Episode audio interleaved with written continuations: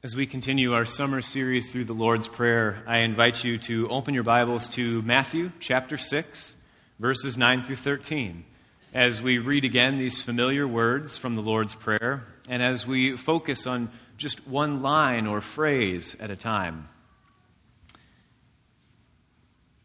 We pay such close attention to this text because this is the words that Jesus gave us to pray when his disciples wanted to know how to pray. And so we pay close attention to how we are taught to pray, not only for how we bring our petitions before God, but also what does it teach us? What are we meant to remind ourselves even as we say these words over and over again? This morning, as I was holding Ada, she grabbed my name tag because, well, that looked like something really appealing. She grabbed it and peeled it off quick. And so I'm Stephen, by the way, but I don't have a name tag anymore because Ada took it away. But it's a reminder, too, that our name is part of our identity. And it's in these words of the Lord's Prayer that we pray that hallowed be the name of God and God alone. And as we pray this prayer, as we remind ourselves of how God taught us to pray and how we pray and what we believe are closely linked to one another, we remember that God has given us an identity as His children and so we pray to God our Father, whose name is holy, who has a will and desire for how this world should be, who has a plan for a kingdom that can be on this earth, that his will may be done on earth as it is in heaven. We pray all of these things, and we let this prayer shape the identity that God has given to us, each one as one of his children. So before we turn our attention to God's word, let's pray together. God, as we hear these words yet again, send your Holy Spirit upon us that they may be fresh unto us, that you may peel back the layers of our identity that we strive to have for ourselves, and that we may simply accept that we are children, dependent upon you for our daily bread. Holy Spirit, come and illumine these words to us, that we may hear them fresh, and that you, Jesus, may speak to each one of our hearts, that we may know how to pray, that we may know what to believe, and that we may know whose we are. This we pray in the name of Jesus Christ, the living Word. Amen. Matthew chapter 6, verses 9 through 13. This then is how you should pray Our Father in heaven, hallowed be your name. Your kingdom come. Your will be done on earth as it is in heaven. Give us today our daily bread. Forgive us our debts, as we also have forgiven our debtors. And lead us not into temptation, but deliver us from the evil one. This is the word of the Lord. Thanks be to God. I want to play a little game with you this morning. It's not meant to be a, a, tricky game or any way that I'm trying to fool anyone, but I am curious for your answers. This morning, we focus on that one line of the Lord's Prayer Give us this day our daily bread.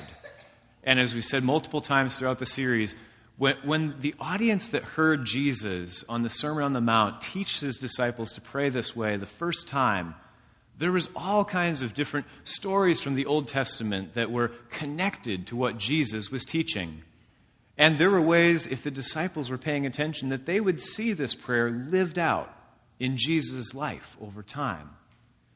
So, if we put on a little bit of the lens of how the first hearers of this prayer would have heard it, many uh, Jews with a background in the Old Testament, it's worth us wondering when we think of that line, give us this day our daily bread, what connection to bread do we have? What stories in Scripture do we know where bread is present? So I, am, in all sincerity, just asking what's a story in Scripture that you can think of where bread is a part of it? Feeding the 5,000 with two loaves. The Last Supper, there was bread. We celebrated communion last week. There was bread at the Last Supper. Others. In the desert, God fed the people with manna day by day. One day at a time, bread fell from heaven and manna was provided to feed the people, even in the desert. What about any others? David's men eating the, the, con- the consecrated bread, right? And yet he ate that bread so that they might feed themselves and nourish their bodies. What's that? Elijah was cared for by God and given bread by a raven. It's all. What's that? The widow of Elijah. Making bread every day. There's so many different stories of bread. For feeding of the 5,000 to the manna, uh, to the Last Supper, all of these special elements where bread was present. Bread is something like water that we find over and over again in Scripture. And if you think of any others, just shout them out while I make my way back up here. The word bread is found 271 times in Scripture. You can use a, a concordance. They're wonderful little resources, especially if you're coming up with trivia questions. But uh, the concordance will tell you that bread, just the word bread, comes up 271 times throughout Scripture. Which, as someone who loves bread, I find very comforting because I almost get the sense that God really likes bread too. Because bread is a daily sustenance. And God cares about us in such a way as to provide for our daily needs. So, whether it's the Hebrew word lechem for bread or the Greek word artos for bread, which I think we should all just agree that the Greek word sounds a lot prettier, this word bread is repeated over and over again. Jesus was born in Bethlehem, the house of bread, Bethlehem. Bread comes up time and time again. And the stories of the Old Testament, the widow who is making bread, the story of the manna, the story of Elijah being cared for, all of these would come to mind when Jesus would teach the people to pray, Give us this day our daily bread. God seems to care about bread, but it's because God cares an awful lot about us and gives us what we need. And it's a peculiar thing that when Jesus teaches his disciples how to pray, he just tells them to pray for their daily bread. Gregory of Nyssa, one of the church fathers, speaks very plainly in saying that of all the things that we could ask for, it is not the silk robes or the marble statues of ourselves, nor monuments, nor great wealth that we are called to pray for, but simply for our daily bread all the needs of the world, all the great stuff that we could have, all the beautiful things, all the luxuries that we could have. But in prayer, we are taught simply to ask for our daily bread. In the message, Eugene Peterson translates this part of the Lord's Prayer keep us satisfied with three square meals a day. No flourishes, no extras, no abundance, just what we need day by day. This is faithfulness of God being put on display because faithfulness is a reminder of God's true care for us. In Psalm 139, great length goes to describing that God's works are wonderful, and we know that full well, for He has knit us together in our mother's womb. And we pray God, praise God, for we are fearfully and wonderfully made. For the one who created us knows all of our needs. And God, in His faithfulness, makes sure that our needs are met. He knows our needs and provides for our needs. And so, give us this day our daily bread is a petition before God, asking God to continue to sustain us, to give us our daily bread, because without you, we would perish. So please give us what we need. So it is a petition, but it's also a teaching tool, a reminder to say over and over again, Give us this day our daily bread, to be mindful probably of the abundance of bread that we have. It is a reminder for us to remember that God will provide us with what we need. And perhaps the best way to see God's faithfulness as we maybe have anxiety about the future, is to look back over God's faithfulness in the past. As we look towards the past, as the Israelites would look over their history and the stories that they passed on, God provided for people's needs, even the multitudes in the desert. And so then we look to the future with trust and assurance that God will provide the daily bread for which is requested. In manna, in Exodus chapter 16, when the manna was provided for the people in the wilderness, how much were they allowed to gather per day? Gavin. Only what they needed. Just one day at a time. Because, and if they, if they tried to gather a whole, whole bunch, if they tried to hoard it all together, then it would rot, it would spoil. In the desert, the people were taught that it was only their daily bread that they were to gather, one day's worth of manna at a time. Now, the exception was the Sabbath, that they could provide two days' worth so that they wouldn't have to collect on the Sabbath day. But one day at a time, our daily bread was given. Day by day sustenance. Because if we have too much, if we get too abundant, we would no longer think that we needed God to provide us for because we've hoarded all of this manna. We would find ourselves to be self sufficient, that we didn't need the gift anymore, which is why the rule was given only take what you need for that day. And that pattern would be learned and lived that God will provide faithfully every single day.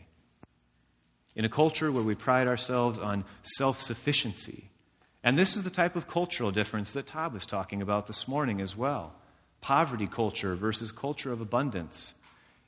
We pride ourselves on self sufficiency and having plenty and enough. And maybe as a corrective measure for what could turn into idolatry and love of things, Jesus teaches us to pray for our daily bread, our simple needs provided for one day at a time. And Jesus lived this way. One of the stories of bread from Mark chapter 6, verses 34 through 42, when Jesus fed the 5,000. This is right after John the Baptist was beheaded, and the people were scattered, and, and there was fear among them of following any type of religious teacher, including Jesus. Because if John could be beheaded by Herod, who knows what might happen to Jesus? But when Jesus, who was seeking to take rest in Mark chapter 6, saw the large crowd, verse 34 tells us he had compassion on them because they were like sheep without a shepherd. And so he began teaching them many things. Jesus had compassion on the crowd. I love that line. They were like sheep without a shepherd. And the good shepherd called them together, and he taught them many things. He cared for them. He cared for them enough to teach them about the kingdom of God, but then he also cared for them by providing for their physical needs. By the time it was late in the day, Jesus' disciples came to him. This is a remote place, they said, and it's already very late. Send the people away so that they can go to the surrounding countryside and villages and buy themselves something to eat. And we would think that seems very fair and good. They've probably taken a day off of work to come listen to Jesus. They should go buy some food. But Jesus answered, You. You give them something to eat. And of course, the disciples protest. That would be far too expensive. It would be half a year's wages. Why would we have to spend our money on these people? We can't afford that much bread. But Jesus asked them, How many loaves do you have? Now, I wonder if in that moment when Jesus just asked, How many loaves do you have? if they were opening their mouths to protest, as if to say, we don't have enough, or not enough to feed these people, or, but why does that even matter? And it's so abrupt. How many loaves do you have? He asked. Go and see. Like a parent basically saying, Because I said so. How many loaves do you have? Go and see. No argument, no backtalk. And when they found out, they had five loaves and two fish. And the story continues that everyone ate and was satisfied. Jesus, the good shepherd who cares about his sheep, cared about them enough to teach them and cared about them enough to feed them. Because the physical needs and the spiritual needs are not divorced from one another. Jesus gave these people a great opportunity of hearing him preach and teach to them. But it didn't end there. He didn't say, All right, you've gotten all you need. Now go home. Go take care of yourselves. Jesus fed them.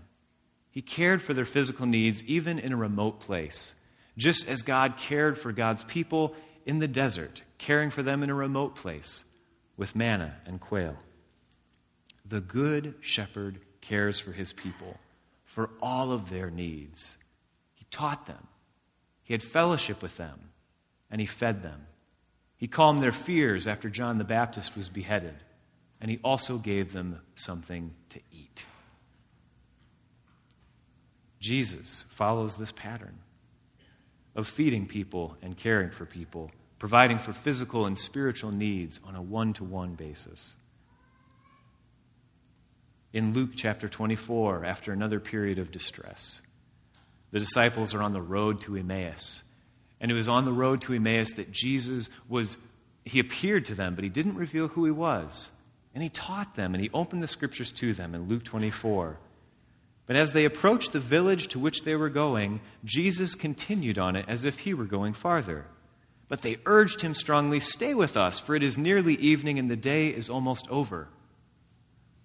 It's almost like they learned from Jesus to not send people away at the end of the day, but to continue to care for their needs. And so Jesus stayed with them.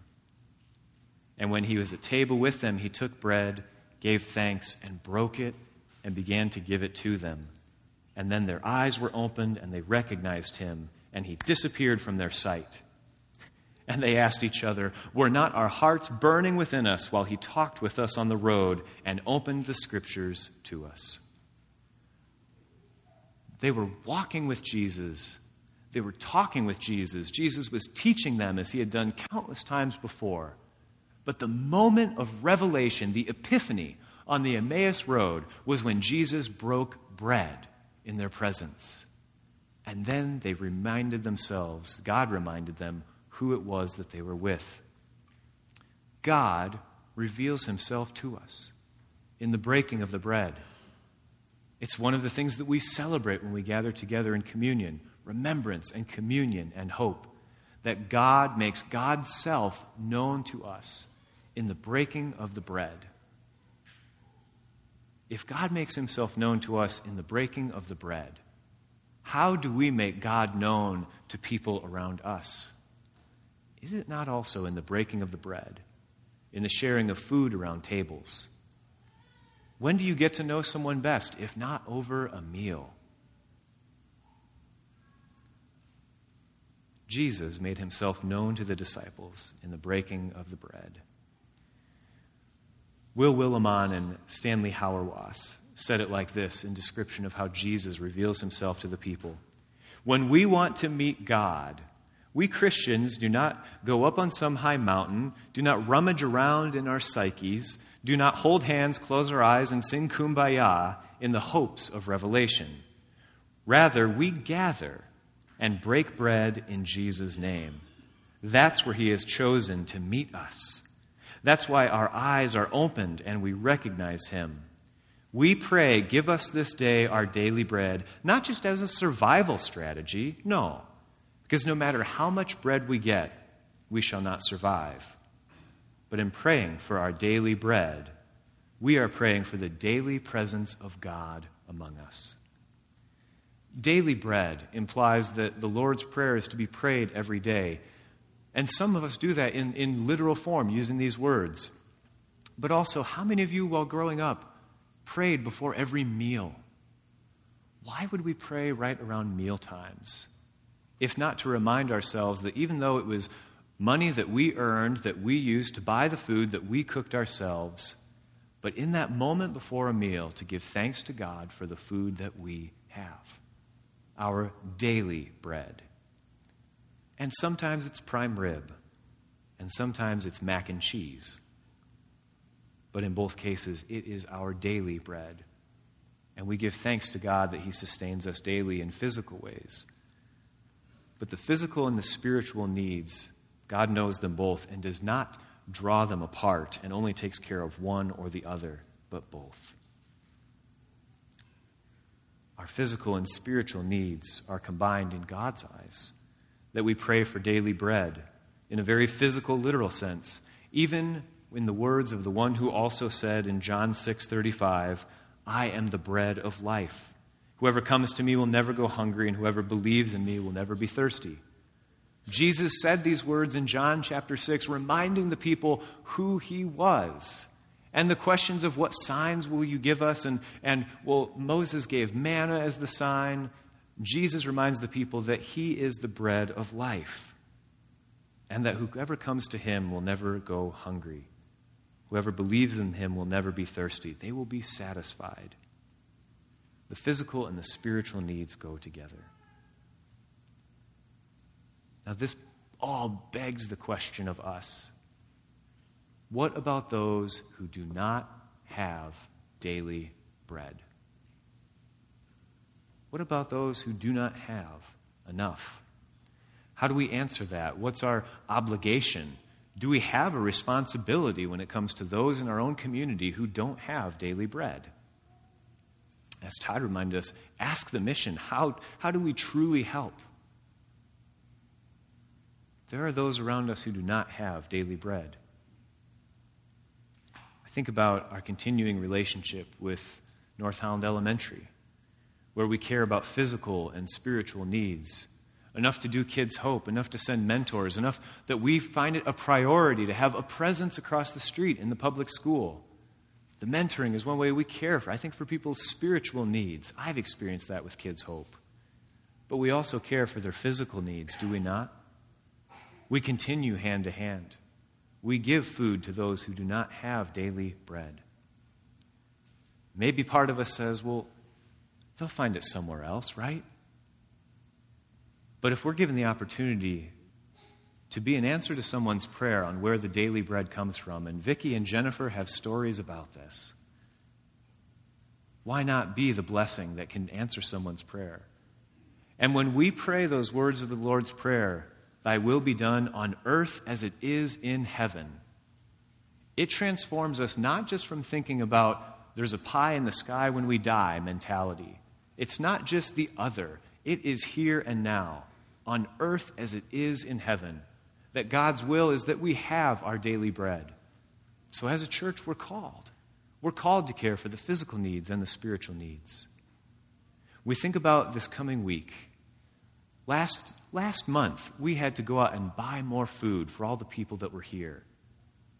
And what a blessing that we could go and do that without any concern about cost.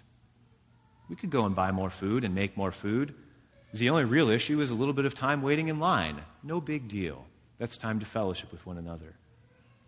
But think about who was here last month. There were those who simply came because it was something fun to do. The Critter Barn is a big hit. Certainly, and we get to fellowship with folks, even folks who are established in other churches. That's fine because we're all in the same team, we're all working for the same kingdom. So we can spend time with our brothers and sisters from other churches who simply came because we had the Critter Barn and that was fun. But there were also those who were here who came because there was food. Because there was a sign on the road that said free supper and community event. There were those who came because of hand to hand and stayed for the meal. There were those who had physical needs who came here for that purpose. And our call is to take care of those needs but also the spiritual needs. Conversations that were had last month ranged from we just moved here and we're looking for a church to I'm not sure if there is a God or if there's just a lot of empty space. I had that conversation over in the shade of that big cottonwood tree. Some people are looking for physical needs, and others are searching for spiritual needs. As the church, we provide the daily bread as given to us freely by God, so freely we offer it to others. Whether it be the conversation that someone has to have, wondering if Jesus really is the bread of life, or whether it's someone who's just wondering where that next meal might come from, and thank God that it came here today.